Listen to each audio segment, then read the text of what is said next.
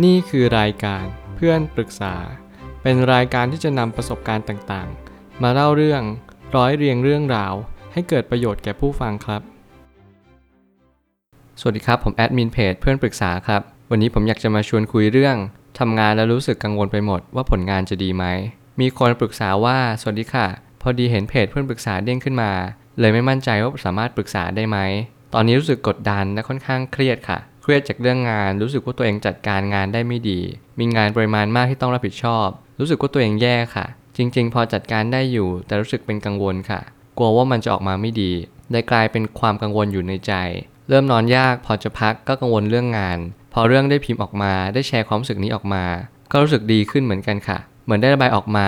รู้ทุกอย่างจะผ่านไป แต่ตอนนี้เราเหนื่อยมากเลย ผมมานั่งคบคิดเรื่องนี้แล้วผมรู้สึกว่า ทุกคนสามารถที่จะเจอโอกาสนี้ได้เยอะมากๆ หลายครั้งที่เราคาดหวังให้ผลงานนั้นดีเยี่ยม เราอยากให้ผลงานออกมาเลิศเลอเพอร์เฟกแต่ทำไมกันทำไมเราถึงรู้สึกคาดหวังมันมากกว่าสิ่งที่มันเป็นไปจริง ๆทำไมเราไม่อยู่กับปัจจุบันล่ะ หลายคนที่ไม่เคยเข้าใจว่าการอยู่ปัจจุบันมันยากมหาศาลมาก มันไม่ได้พูดแล้วมันทำได้เลย มันจะต้องรู้กลไกการทำงานของการอยู่ปัจจุบันว่า การที่เราไปคิดมากเรื่องผลงาน ไม่ใช่ฐานะที่ทำได้ เราจะต้องโฟกัสที่เหตุ เหตุคือการสร้างผลงาน สมมุติคุณอยากจะได้งานที่เพอร์เฟกเลย คุณจะต้องทำเหตุที่ดี คือคุณต้องสร้างผลงานที่ดีเยี่ยมมากๆเลย ผลมันออกมาตามเหตุแน่นอน แต่หลายครั้งที่เราทำดีมากแล้วสุดความสามารถเราแล้ว แล้วเรารู้สึกว่าเฮ้ยทำไมทุกคนยังไม่เห็น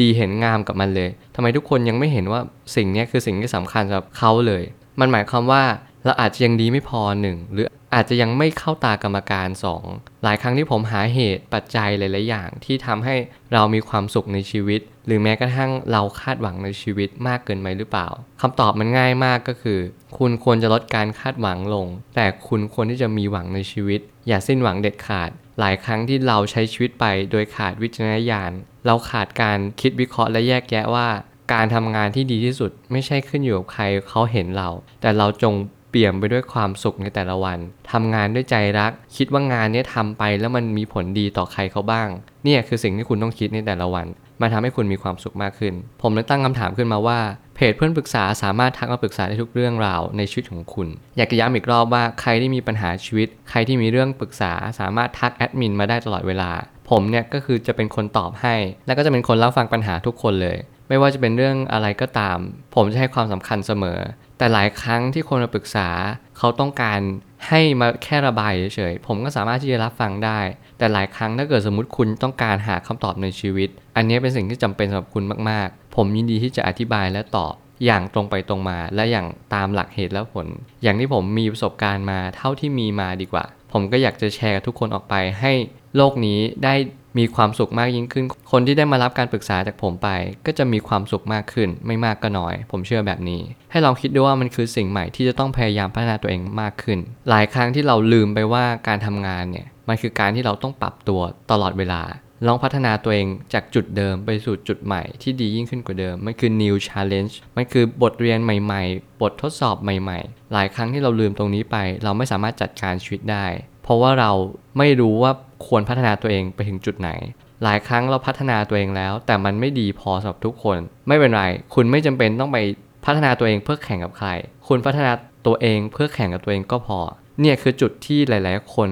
ล้มแล้วก็ผิดพลาดมาเยอะมาก หลายครั้งที่เราไม่รู้ว่าเราควรจะพัฒนากับตัวเองนะ ไม่ใช่ไปแข่งกับใคร ถ้าไม่มีอุปสรรคอะไรเข้ามาเลย มันก็จะทำให้ทักษะที่มีไม่ได้ใช้งาน คุณจะต้องรู้แบบนี้ว่าหลายครั้งที่มีอะไรเข้ามาในชีวิต คุณจะต้องระลึกว่ามันเข้ามาเพื่อที่จะเป็นแบบทดสอบอย่างที่ผมบอกตะกี้เลย มันทำให้เรามีทักษะมากยิ่งขึ้น หลายครั้งสิ่งที่ผมทบทวนตัวเองและถามตัวเองอยู่เสมอว่า อุปสรรคคืออะไร อุปสรรคก็คือสิ่งที่มันเป็นขวากหนามเรานี่เอง เราไม่ต้องการอะไร เราไม่ชอบอะไร เนี่ยก็คือเป็นจุดที่เรารังเกียจมัน เราไม่อยากที่จะเจอมัน แต่สุดท้ายทำไมนะทำไมอุปสรรคถึงมามากมาย และทำไมนะอุปสรรคถึงเป็นจุดที่ทำให้เราเปลี่ยนแปลงตัวเองด้วย ผมเชื่อว่าการที่เราคิดแบบนี้อุปสรรคก็เป็นสิ่งที่ดีเช่นเดียวกัน ถ้าเราสามารถที่จะปรับเปลี่ยนหนทางวิถีของมัน ให้มันดียิ่งขึ้น คาดหวังในผลงานก็ทำได้บางส่วน แต่เปลี่ยนเป็นทุ่มเทให้มากที่สุด โดยไม่คาดหวัง เมื่อไหร่ก็ตามที่เราทุ่มเทโดยไม่คาดหวังเนี่ยเขาเรียกว่ามันจะมีพลังงานบริสุทธิ์ที่มันจะแผ่ซ่านออกไป